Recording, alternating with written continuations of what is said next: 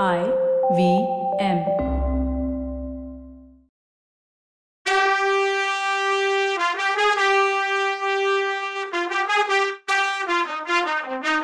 வணக்கங்க. நான் கவிதா பேசுறேன். வெல்கம் டு கதை பாட்காஸ்ட் பொன்னியின் செல்வன். இது இருநூத்தி இருபத்தி அஞ்சாவது எபிசோடு ஹே நம்ம இருநூத்தி இருபத்தஞ்சு எபிசோடு பண்ணிட்டோம். நினைக்கும் போதே ஆச்சரியமா இருக்குல்ல? இவ்வளோ நாள் நான் இதை பண்றதுக்கு நீங்க தான் காரணம். நீங்க மட்டுமே தான் காரணம்.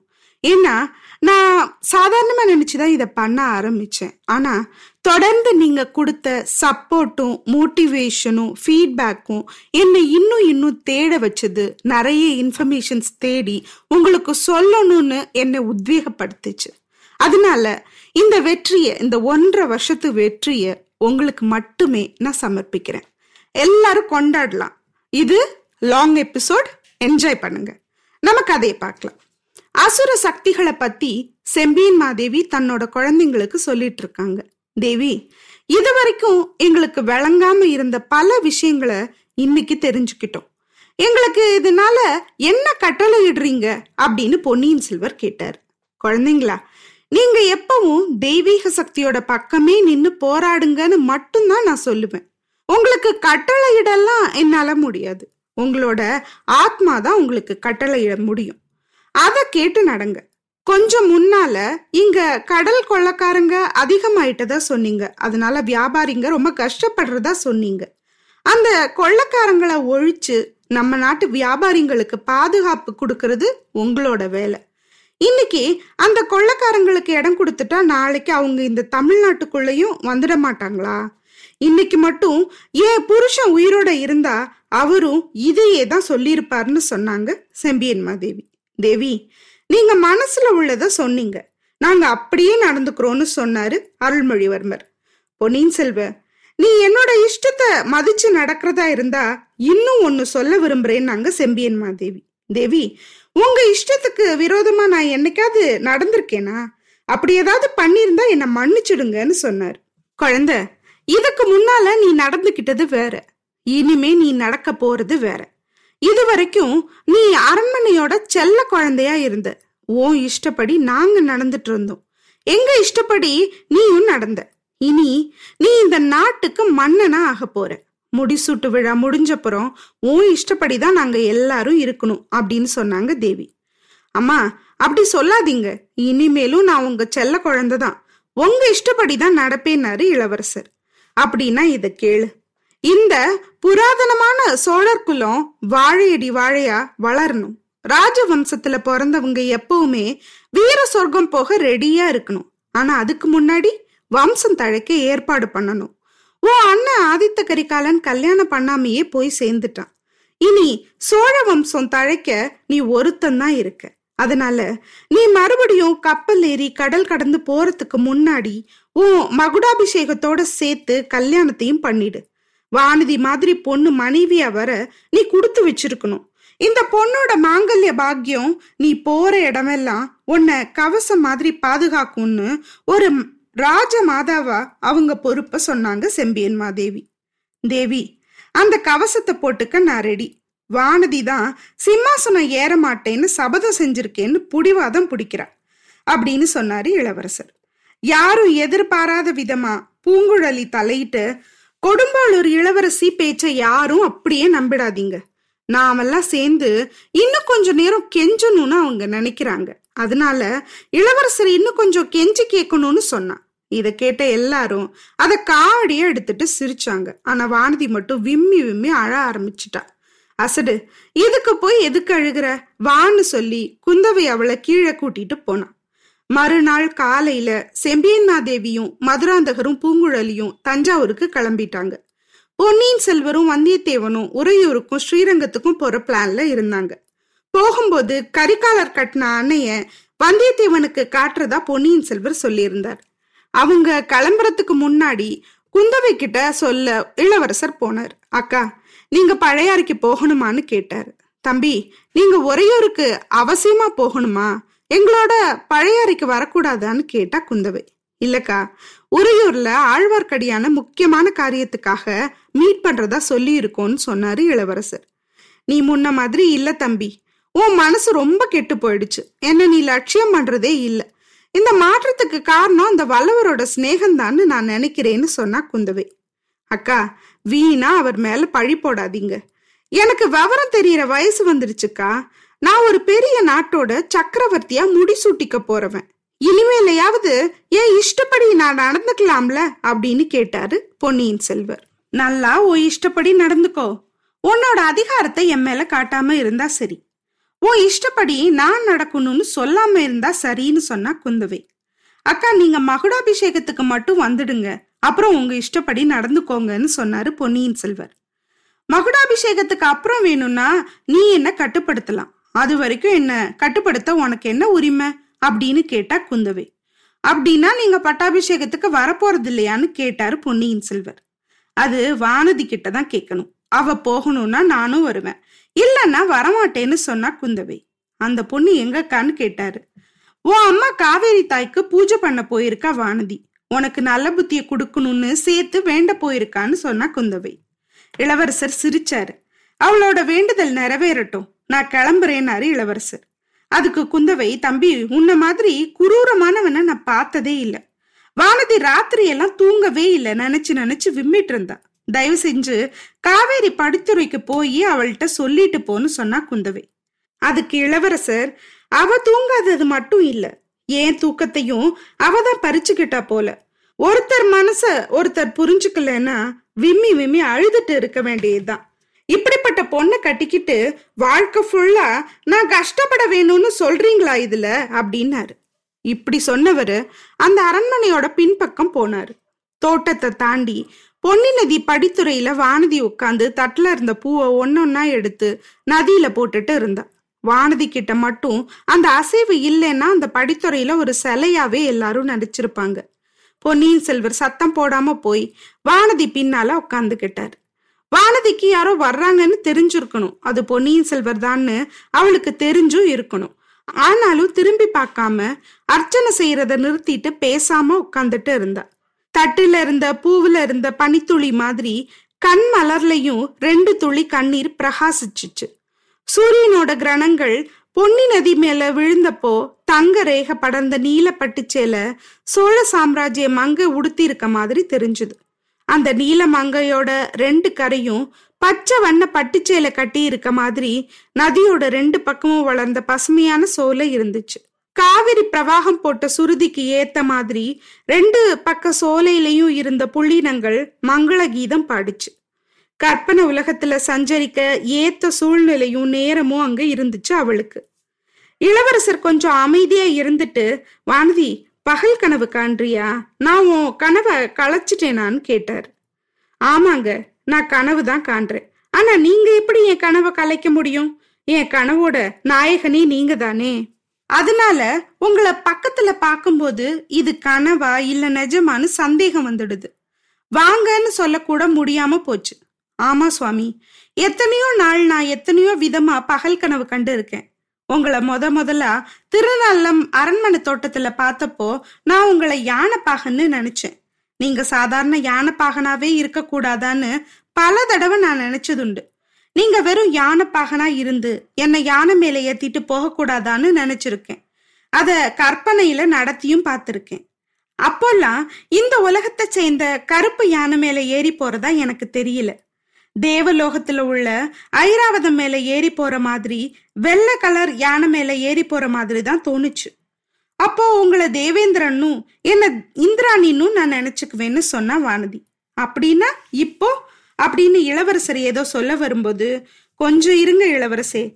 தேவேந்திரன் இந்திராணின்ற கற்பனைய உடனே மாத்திக்கிறேன். அவங்க ரெண்டு பேருக்கும் நிம்மதி ஏது? தனிமை எங்க கிடைச்சது?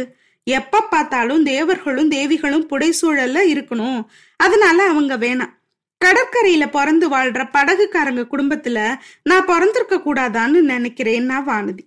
புரியுது வானதி எனக்கு புரியுது. பூங்குழலிய பார்த்து நீ பொறாமப்படுறன்னு சொன்னாரு இளவரசர். ஆமா இளவரசே அது உண்மைதான். இந்த உலகத்திலேயே பூங்குழலிய பார்த்துதான் நான் பொறாமப்படுறேன். அவங்க நினைச்சது நடந்துருச்சு. அவங்களும் அவங்க காதலரும் கோடிக்கரைக்கு போய் கடல்ல ஜாலியா படகு சவாரி பண்ணிக்கிட்டும் குழகர் கோயில்ல புஷ்ப கைங்கரியம் பண்ணிக்கிட்டும் இருக்க போறாங்க. அவங்க ஏன் என்ன பார்த்து சிரிக்க மாட்டாங்க? சிரிப்பாங்க தான். சுவாமி வேற விதமா கூட என்ன தண்டிங்க. ஆனா அந்த பூங்குழலி தேவி என்னை பார்த்து சிரிக்கிற மாதிரி மட்டும் பண்ணிடாதீங்கன்னு சொன்னா வானதி. பொன்னியின் செல்வருக்கு இப்பதான் புரிஞ்சுது. ஓ வானதி கிட்ட இன்னும் கொஞ்சம் கெஞ்சணும்னு சொல்லி பூங்குழலி சிரிச்சாளே. அது ஞாபகம் வந்துச்சு அவருக்கு? நேத்து ராத்திரி நடந்த சம்பவம். அவர் வானதியை பார்த்து வானதி கொஞ்சம் பொறுத்துக்கோ. நேத்து உன்னைய பார்த்து அவ சிரிச்சாள்ல. அவளை பார்த்து நீ சிரிக்கிற நாள் சீக்கிரமே வரும்னு சொன்னாரு. இளவரசே நான் அவங்கள பார்த்து சிரிக்க விரும்பல. அவங்கள மட்டும் இல்ல யார பார்த்தும் சிரிக்க விரும்பல. யார் வேணும்னாலும் என்னை பார்த்து சிரிச்சுட்டு போகட்டும். நான் உங்களோட சிரிச்ச முகத்தை மட்டும்தான் பார்க்க இஷ்டப்படுறேன். மற்றவங்கள பார்த்து பேசும்போது உங்க முகம் சிரிக்குது. ஆனா என்ன பார்த்து பேசும்போது மட்டும் உங்க புருவம் நெறிஞ்சிருக்கு இப்ப கூட உங்களை பார்க்க எனக்கு பயமா இருக்குன்னு சொன்னா வானதி. பர்ஃபெக்ட் காதலி இப்ப வானதி. அப்போ இளவரசர் வானதி கொஞ்சம் நான் சொல்றத கேளு. உன்னை பார்த்ததும் என் புருவம் சுருங்குறதுக்கு காரணம் இருக்கு. மத்தவங்க கிட்ட பேசும்போது எனக்கு எந்த பிரச்சனையும் இல்லை. என் மன நிம்மதி போறதில்லை. என் மனசு அமைதி குறையறதில்ல. ஆனா இதெல்லாம் உன்கிட்ட பேசும்போது நடக்குது. நேத்து ராத்திரி கூட நீ தூங்கலன்னு அக்கா சொன்னாங்க. நானும் தூங்கல. ஒரு நாள் இல்ல பல நாளா நான் தூங்கல. அரண்மனை மேல் மாடத்துல படுத்துட்டு வானத்துல தெரியிற நட்சத்திரத்தை எண்ணிட்டு இருக்கேன். அந்த நட்சத்திரத்தை பார்த்ததும் உன் கண்ணுல தெரியிற ஒளி தான் ஞாபகம் வருது. மரம் காத்துல ஆடி இலைகளோட உரசுற சத்தம் கேட்கும்போது உன் சிரிப்பு சத்தம் தான் கேக்குது. மிருதுவான தென்றல் என் மேல படும்போது நீ உன் மென்மையான விரலால என்னை தொடுறதா நினைச்சு நான் பரவசப்படுறேன். வானதி இப்படியெல்லாம் உன் நினப்பு என்னை முழுசா ஆக்கிரமிச்சிருக்கிறதுனால உன்னை நேருக்கு நேர் பார்க்கும்போது என் முகம் சுருங்குது புருவம் நெரியுது. என் வாழ்க்கையில நான் சந்திக்க நினைக்கிற விஷயங்களுக்கு நீ தடையா இருப்பியோன்னு பயப்படுறேன்னு சொன்னாரு இளவரசர். இளவரசே அந்த பயம் உங்களுக்கு வேணாம். உங்க சாதனைகளுக்கு நான் ஒரு நாளும் தடையா இருக்க மாட்டேன்னு சொன்னா வானதி.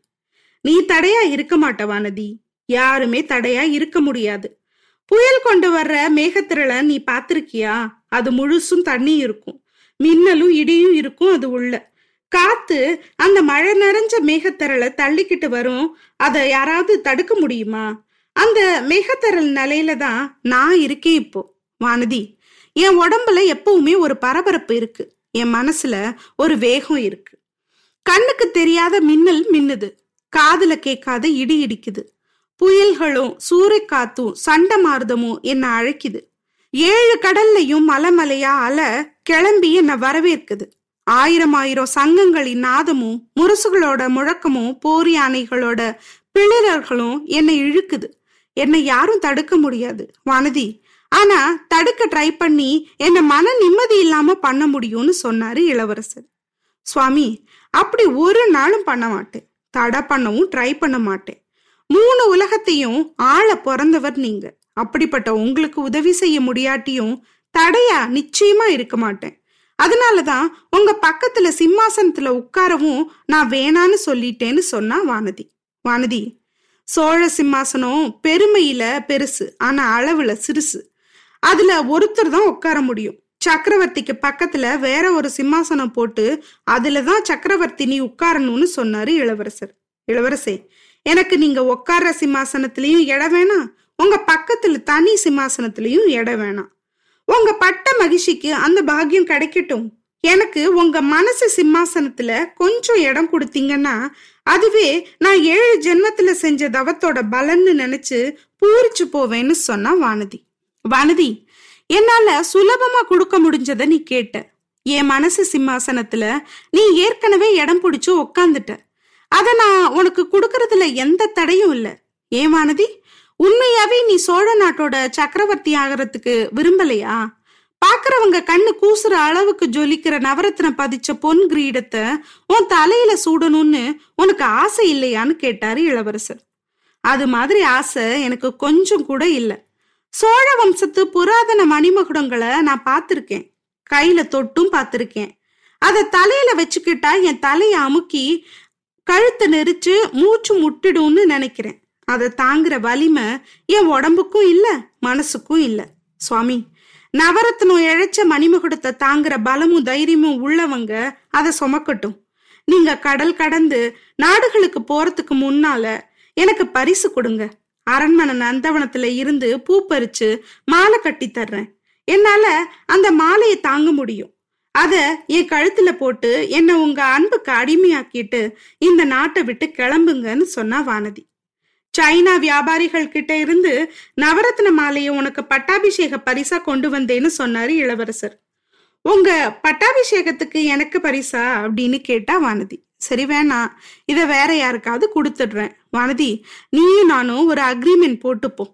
உன் விருப்பப்படியே நான் கிளம்புறதுக்கு முன்னாடியே உனக்கு மாலை போட்டுடுறேன். நான் திரும்பி வரும்போது வெளிநாட்டிலேருந்து வரும்போது ஒவ்வொரு தடவையும் நீ ஒரு பூமாலையோட எனக்காக காத்திருக்கணும். கடல் கடந்து பல நாடுகளுக்கு போய் புலிக்கொடிய பறக்க விட்டுட்டு வெற்றி முழக்கத்தோட நான் திரும்பி வரும்போதெல்லாம் நீ ஒரு வெற்றி மாலையோட எனக்காக காத்திருக்கணும்னு சொன்னாரு இளவரசர். ஒரு மாலை என்ன? நூறு நூறு மாலைங்க தொடுத்து வச்சுக்கிட்டு காத்திருப்பேன். இந்த தேசத்து மக்கள் எல்லாருமே காத்திருப்பாங்கன்னு காதலோட சொன்னா வானதி. அருள்மொழிவர்மருக்கு பட்டாபிஷேக நாள் நெருங்க நெருங்க சோழ நாடு களை கட்டுனுச்சு. ஏன்னா மக்களுக்கு இடையில அதுல கருத்து வேறுபாடே கிடையாது. சோழ நாட்டு ஆணுங்களும் பொண்ணுங்களும் வயசானவங்களும் குழந்தைங்களும் நகர மக்களும் கிராமவாசிகளும் வியாபாரிகளும் விவசாயிகளும் இப்படி எல்லாரும் ஒரே மனசா இளவரசருக்கு முடிசூட்டுறத நினைச்சு குதூகலமா இருந்தாங்க. அவர் பிறந்த நேரம் அவர் முகத்துக்கால குணம் குடிமக்கள் கிட்ட அவர் பழகுற விதம் இதெல்லாம் சொல்லி சொல்லி மாஞ்சு போனாங்க. ராமர் பட்டாபிஷேகத்தப்போ அயோத்தி மக்கள் எப்படி சந்தோஷப்பட்டாங்களோ அதே சந்தோஷம் இவங்க கிட்டையும் இருந்துச்சு. வயசான பெண்மணிங்க எல்லாரும் கோசல மாதிரி ஆயிட்டாங்களாம். அவங்கெல்லாம் தன்னோட பசங்களுக்கே மகுடாபிஷேகம் நடக்க போற மாதிரி சந்தோஷப்பட்டாங்களாம். குமரி பொண்ணுங்க எல்லாரும் சீதா தேவி அடைஞ்ச சந்தோஷத்தை அடைஞ்சாங்களாம். நல்லா ட்ரெஸ் பண்ணி நகையும் போட்டுக்கிட்டாங்களாம். வயசான ஆண்கள் எல்லாம் தசரதன் போல இருந்தாங்களாம். இத கம்பராமாயணத்துல கம்பர் மாதர்கள் வயதின் மிக்கார் கோசலை மனதை ஒத்தார் வேதியர் வசிட்டன் ஒத்தார் வேறு பல மகளிர் எல்லாம் சீதையை ஒத்தார் அன்னாள் திருவினை ஒத்தார் சாதன மாந்தர் எல்லாம் தயரதன் தன்னை ஒத்தார்னு அயோத்தி மக்களோட மனநிலைய அற்புதமா எழுதியிருக்கார். அப்படி அயோத்தி மக்களோட நல்ல மதிப்பையும் அன்பையும் அடையறதுக்கு ராமர் என்ன அப்படி பண்ணிட்டார்? அவரோட மகிமையெல்லாம் அப்புறம் தானே வெளிப்பட்டுச்சு. ராவண வதம் பண்ணி மூணு உலகத்தையும் பயத்திலேருந்து விடுதலை பண்ண பெருமை அப்புறம் தானே அவருக்கு வந்துச்சு. விஸ்வாமித்ர முனிவரோட போய் அவரோட யாகத்தை பூர்த்தி பண்ணிட்டு வந்தார். அவ்வளவுதானே? ஏன்? விஸ்வாமித்திரர் திரும்பி வந்து அதை அயோத்தியில சொல்லக்கூட இல்லையே. ஆனா மக்களோட உள்ளம் கவர்ந்தவர் அவர். சில பேரு செய்ய முடியாத விஷயங்கள் செஞ்சு மக்கள் மனசுல இடம் பிடிக்கிறாங்க. இன்னும் சில பேரு பாட்டு பாடியும் நாட்டியம் ஆடியும் கவிதை எழுதியும் சித்திர சிற்ப கலைகள்ல அற்புதம் பண்ணியும் புகழ் அடைகிறாங்க இன்னும் சில பேரு கருவுலையே திருவுடையோரா பிறக்கும் போதே சிறப்பா பிறந்துடுறாங்க. எந்த காரணமுமே இல்லாம பாக்குறவங்களோட மனசை கவர்ந்து வசீகரிக்கிற சக்திய இயற்கையே அவங்களுக்கு கொடுத்துரும். இந்த இயற்கை தாய் ரொம்ப பாரபட்சம் உள்ளவ போல. நம்ம என்னத்தை கண்டோம்? இயற்கையாவே அமைஞ்ச வசீகர சக்தி மாதிரி இன்னும் வேற என்னென்ன கிடைச்சிருக்கோ தெரியல. அவ்வளவு தூரம் அயோத்தி மக்களோட அன்பை பெற்று அவங்க போற்றுன ராமர் உலகத்துல சாதாரண மனுஷங்க அனுபவிக்காத துயரத்தை எல்லாம் அனுபவிச்சாருல்ல? நாட்டை திறந்து காட்டுக்கு போய் காதல் மனைவிய பறி கொடுத்து சொல்லவே முடியாத மனவேதனைப்பட வேண்டி இருந்துச்சு அவரு. அதே மாதிரி அருள்மொழிவர்மர் இயற்கை அன்னையோட பாரபட்சமான சலுகைக்கு பாத்திரமானவர். அவரோட அப்பியரன்ஸே அதாவது அவரை பார்த்தவங்க அடுத்த செகண்டே அவரை நெருக்கமானவரா பார்க்க ஆரம்பிச்சிடுவாங்க. அவரோட இனிமையான குணமும் பேச்சும் பண்பும் பழகினவங்களை இழுத்துடும். இலங்கை போர்ல கூட அவ்வளவா வீர செயல் பண்ணி அந்த அளவு பேர் வாங்க அவருக்கு சந்தர்ப்பம் கிடைக்கல. ஆனாலும் அவரோட வீர பிரதாபத்தை பத்தி பேசாத சோழ மக்களே இல்லை. ஒருத்தர் மேல அன்பு வச்சா அவரை நமக்கு பிடிச்சு போச்சுன்னா அவங்கள பத்தி எவ்வளவு வேணும்னாலும் புகழ்ந்து பேச நம்ம ரெடி ஆயிடுறோம்ல. அதே மாதிரிதான். சுந்தர சோழர் நோய்வாய்ப்பட்டு நடக்காம போன காலத்துல இருந்து அரசுரிமை குழப்பம் எப்போ வரும்னு மக்கள் கவலைப்பட்டுட்டு இருந்தாங்க. பழுவேட்டரையர் சம்புவரையர் மாதிரி குறுநில மன்னர்களும் பெருந்தரத்த அதிகாரிகளும் சுந்தர சோழரோட பையன்களுக்கு எதிரா கண்டராதித்தரோட பையனுக்கு பட்டம் கட்ட சதி செய்யறாங்கன்னு வதந்தியும் பரவி இருந்தது கண்டராதித்தரோட பையன் மதுராந்தகனுக்கு விரோதமா சொல்ற அளவுக்கு மக்களுக்கு ஒன்றும் தெரியாது. அந்த அளவுக்கு மதுராந்தகன் வெளியில வந்து மக்கள் கிட்ட பழகினது இல்ல. அப்பா மாதிரியே உலக வாழ்க்கையில வெறுப்பு சிவபக்தி செல்வனா இருக்கான்னு மட்டும் மக்களுக்கு தெரிஞ்சிருந்தது. விஜயாலய சோழர் காலத்துல இருந்து சோழராஜ்யம் விரிந்து பறந்து வந்ததையும் வர்த்தகம் செழிச்சு வளர்ந்ததையும் மக்களோட வாழ்க்கை தரம் உயர்ந்ததையும் சோழ படைங்க எங்கெல்லாம் வெற்றி பெற்றுச்சோ அங்கிருந்து செல்வத்தை கொண்டு வந்து சோழ நாட்டுல குவிச்சதையும் மக்கள் பார்த்து சந்தோஷப்பட்டு பெருமிதமா இருந்தாங்க. இன்னும் சோழ பேரரசு பல்கி பரவி தழைக்கணும்னு நினைச்சாங்க. சிவபக்தியில முழுகி இருக்க மதுராந்தகர் பதவி ஏறினா சோழ நாடு முன்னேறாதோன்னு சந்தேகமா இருந்துச்சு மக்களுக்கு. அது மட்டும் இல்லை மதுராந்தகர் பட்டத்துக்கு வந்தார்னா சிற்றரசர்கள் அதாவது குறுநில மன்னர்கள் வச்சதே சட்டமா இருக்கும்னு தோணுச்சு மக்களுக்கு. ஆதித்த கரிகாலர் வீராதி வீரர் தான். ஆனா அவர் பதவி ஏறுறதுல மக்கள் அவ்வளோ விருப்பம் காட்டல. ஏன்னா ஆதித்த கரிகாலர் கிட்ட அந்த மக்களை கவர்ற வசீகரம் இல்ல. அதாவது இனிமையா பழகுற சுபாவம் இல்ல. எல்லார்கிட்டயும் அவர் சரளமா பேசினது இல்ல. இது மட்டும் இல்லாம கரிகாலரை பத்தி மர்மமான வதந்தி இருந்துச்சு. அவர் ஏதோ பெரிய தப்பு பண்ணிட்டாருனும். அதனால அவரோட மனசாட்சியே அவரை வருத்திட்டு இருக்கணும். அதனால அப்பா சுந்தர சோழ சக்கரவர்த்தி கிட்ட அவருக்கு மரியாதை கம்மின்னு வதந்தி பரவி இருந்துச்சு. இன்னும் பல கற்பனை கதைகளும் பரவி இருந்துச்சு. அதனால அவர் அகால மரணம் அடைஞ்சப்போ ஒரு மகாவீரனுக்குள்ள மரியாதைய மக்கள் கொடுத்தாலும் ஒரே அடியா அதை நினைச்சு வருத்தப்பட்டு உட்கார்ந்துட்டு இருக்கல. வால் நட்சத்திரத்து மேல பழிய போட்டுட்டு ஒரு வழியா மனசை சரி பண்ணிக்கிட்டு சமாதானம் படுத்திக்கிட்டாங்க பெரிய பழுவேட்டரையரோட சாவும் அது நடந்த விதமும் மக்கள் மனசுல அவருக்கு புதுசா மரியாதையை உண்டு பண்ணி இருந்துச்சு. அந்த வீரக்கிழவர் வயசான காலத்துல கல்யாணம் பண்ணிக்கிட்ட மாய மோகினி நிஜமாவே பாண்டிய நாட்டு ஆபத்துதவி கூட்டத்தை சேர்ந்தவனும் ஆதித்த கரிகாலரோட சாவுக்கு அந்த ஆபத்துதவி கூட்டமே காரணம்னும் உண்மை தெரிஞ்சதும் பெரியவர் தான் செஞ்ச தப்புக்கு பிராயச்சித்தமா தன்னைத்தானே வாழால குத்தி உயிரை போக்கிட்டார்னும் மக்களுக்கு பரவி இருந்துச்சு. ஜனங்க ஐயோ பாவம்னு பெரியவரை நினைச்சு பரிதாபப்பட்டாங்க.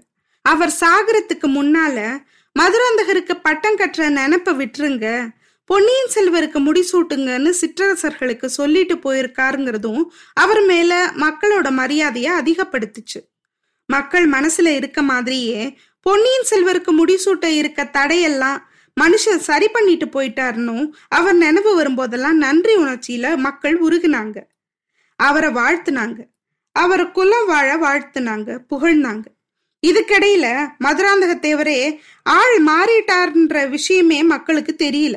அரச குடும்பத்தையும் மற்ற நெருங்கின நட்பு வட்டாரத்தையும் தவிர வேற யாருக்கும் இது தெரிய வரவே இல்லை. பழைய மதுராந்தக தேவர் அரண்மனைக்குள்ளேயே தான் இருந்தாரு. ரொம்ப அபூர்வமா தான் வெளியில போனாரு. அப்பவும் பொதுமக்களோட கலந்து பழகெல்லாம் இல்லை. அவருக்கு முடிசூட்டு விழான்னு பேச்சு நடந்தப்போ அவரை மூடு பல்லக்கில் வச்சு அழிச்சிட்டு போறதுதான் வழக்கமா இருந்துச்சு. அப்பெல்லாம் ஜனங்க அவரோட முக அடையாளங்களை அவ்வளவாலாம் கவனிக்கல. அதனால பழையவர் போய் சேர்ந்த நமதன் புது மதுராந்தகர் ஆனப்போ மோஸ்ட்லி மக்களுக்கு விஷயம் தெரியவே இல்லை. அதனால திருவையாறு உற்சவ திருவிழால புது மதுராந்தகரை பார்த்தவங்க யாருக்கும் ஆள் முக வேத்துமை எதுவும் இருக்க மாதிரி தோணல. அவர் மனைவி பூங்குழலி மட்டும் சில பேர் கவனத்துல வந்தா. அந்த பொண்ணு யாரு? சின்ன பழுவேட்டரையரோட மகள்னு சில பேரும் இல்ல இவ ஓடக்கார பொண்ணுன்னு சில பேரும் மதுராந்தகர் லேட்டஸ்டா இவளை கல்யாணம் பண்ணிக்கிட்டார்னு பேசிக்கிட்டாங்க. அரச குடும்பத்துல பலதார மனம் பண்ணிக்கிறது அந்த நாள்ல ரொம்ப சாதாரணம். அதனால யாரும் அதை பெருசா கண்டுக்கல. சிற்றரசர்கள் எவ்வளவோ பேசியும் மதுராந்தகர் பதவி உரிமை வேணான்னு சொன்னதும் மக்கள் கிட்ட அவருக்கு மரியாதையை கொடுத்துச்சு. சிவபக்தியில தழைச்சு பரவச நிலையில இருந்த அவரோட முகமும் அந்த மரியாதையை வளர்த்துச்சு. ஓடக்கார பொண்ணு பூங்குழலியால தான் அவர் அரச பதவி வேணான்னு சொல்லிட்டாருன்னு பேச்சும் அவருக்கு கூடுதல் மரியாதையை கொடுத்துச்சு. அப்புறம் என்ன? பொன்னியின் செல்வர் முடிசூட்டிக்கிட்டதும் மதுராந்தகருக்கு நிச்சயம் பெரிய பதவி கொடுப்பார்னு பேசிக்கிட்டாங்க. முடிசூட்டு விழாவுக்கு ரெண்டு நாளைக்கு முன்னாடி சோழ நாட்டோட எல்லா திசையில இருந்தும் ஜனங்க தஞ்சாவூருக்கு வர ஆரம்பிச்சிட்டாங்க. கோட்டைக்கு வெளியில ஒரே ஜன சமுத்திரமா இருந்தது. கோட்டை வாசக்கதவை திறந்து விட்டுட்டாங்க. கோட்டைக்குள்ள போறதுக்கும் வெளியில வர்றதுக்கும் இருந்த கட்டுப்பாடெல்லாம் இப்போ இல்ல. முடிசூட்டுற நாளை தள்ளி வச்சா கூட்டம் சமாளிக்க முடியாதுன்னு தான் தை பிறந்ததும் நாள் குறிச்சாங்க. வந்த ஜனங்க வசதிக்காக பல சௌகரியம் பண்ணியிருந்தது. கொடும்பாளூர் வேளார் தன்னோட கூட்டிட்டு வந்திருந்த பெரிய படையோட பெரும்பகுதிய அருள்மொழிவர்மர் கட்டளைப்படி திருப்பி அனுப்பிட்டாரு. தன்னோட ஆயிரம் வீரர்களை மட்டும் கூட வச்சுக்கிட்டாரு. அது மாதிரி பழுவேட்டரையர் கட்சியில இருந்த சிற்றரசர் படை குழந்தைக்கு பக்கத்துல இருந்துச்சு. அதையும் திரும்ப அவரவர் இடத்துக்கு அனுப்பிட்டாங்க. சின்னவர் கோட்டை பாதுகாப்புக்கு வழக்கமா வச்சிருந்த வீரர்கள் மட்டும் இருந்தாங்க. இதுல பழுவூர் வீரர்களும் வேளக்கார பட வீரர்களும் தங்களோட விரோதத்தை மறந்துட்டு கட்டி புடிச்சுக்கிட்டு ஒருத்தர் ஒருத்தர் கேலி பண்ணிக்கிட்டு சந்தோஷமா இருந்தாங்க. முடிசூட்டு விழாவை பாக்குறதுக்காக வந்து கூடின மக்களுக்கு அவங்க எல்லாரும் உதவியா இருந்தாங்க. சில நேரம் அவங்க வானர சேஷ்ட பண்ணாலும் ஜனங்க அதை பொருட்படுத்தலை. தஞ்சாவூர் கோட்டைக்கு உள்புறமும் வெளிப்பக்கமும் நல்ல அலங்காரம் பண்ணியிருந்தாங்க. நகரத்துல உள்ள ஒரு ஒரு வீட்டுக்கும் விருந்தாளிங்க வந்து குவிஞ்சாங்க. கடைசியா மகுடாபிஷேகம் அன்னைக்கு பொழுது விடிஞ்சது. சூரியன் உதிக்கும் போதே ஜோதிமயமா இருந்தது. அதை பார்த்த ஜனங்க சூரியனும் பொன்னியின் செல்வர் மகுடாபிஷேகத்தை கொண்டாடுது போல அப்படின்னு சொல்லி சந்தோஷப்பட்டாங்க. மகுடாபிஷேகத்துக்கு கரெக்டான நேரத்துக்கு முன்னாடியே ஜனங்க பட்டாபிஷேக மண்டபத்துல கூடிட்டாங்க. மண்டபத்துக்குள்ள எல்லாரும் போக முடியாதே. முடிசூட்டு விழா முடிஞ்சதும் பொன்னியின் செல்வர் மண்டபத்திலேருந்து வெளியில வந்து வெளியில நிக்கிற பட்டத்து யானை மேல ஏறி நகர்வலம் வரும்போதுதான் மக்கள் அவரை பார்க்க முடியும். அதுக்காக நேரம் கழிச்சு வர முடியுமா என்ன? முன்னாடியே வந்து நின்னா அவர் மண்டபத்திலேருந்து வெளியில வரும்போதே பார்க்கலாமேன்னு முன்னாடியே வந்து கூடிட்டாங்க. மகுடாபிஷேக மண்டபத்துக்கு அரண்மனை உள்ள இருந்து வர்றதுக்கு தனி பாதை இருந்துச்சு. அது வழியா சுந்தர சோழரும் வானமாதேவியும் அவங்க பின்னாடி செம்பியன் மாதேவி மதுராந்தகர் பூங்குழலி குந்தவை வானதி எல்லாரும் வந்தாங்க. முதல் மந்திரி அனிருத்தர் சின்ன பழுவேட்டரையர் சம்புவரையர் சேனாதிபதி பூதி விக்ரமகேசரி மலையமான் மிலாடுடையார் அப்புறம் சிற்றரசர்கள் சாமந்தர்கள் வியாபார சங்க தலைவர்கள் கோட்ட தலைவர்கள் பெருந்தர அதிகாரிகள் விண்ணகர பட்டர்கள் சிவாச்சாரியர்கள் தமிழ் பெரும் புலவர்கள் எல்லாரும் வாசல்ல கூடியிருந்த மக்கள் கூட்டத்துல முண்டி அடிச்சுக்கிட்டு உள்ள வந்து சேர்ந்தாங்க. கடைசியில பொன்னியின் செல்வரும் வல்லவனும் தாமர மலர் வடிவத்துல இருந்த தங்க ரதத்துல மண்டப வாசலுக்கு வந்தப்போ ஜானோ சமுத்திரமா பொங்கி எழுந்து கோஷம் எழுப்பி ஆர்ப்பரிச்சுது. ஜனங்க மட்டுமா? நாமளும் ஆர்ப்பரிக்கலாம். நம்ம பொன்னியின் செல்வர் பட்டம் சுட்டிக்க போறாரு. வேற என்ன வேணும்? என்ன நடக்குதுன்னு அடுத்த எபிசோட்ல பார்க்கலாம் அது வரைக்கும் நன்றி வணக்கம். நீங்க எல்லாரும் எம்மண்ணின் வேந்தர்களோட எபிசோட்ஸை பார்த்துருப்பீங்கன்னு நினைக்கிறேன். அது யூடியூப் சேனல்ல கவிதாஸ் கதை பாட்காஸ்ட் யூடியூப் சேனல்ல வீடியோ ஃபார்மேட்ல இருக்கு. எல்லாரும் பார்த்து என்ஜாய் பண்ணுங்க. நன்றி வணக்கம்.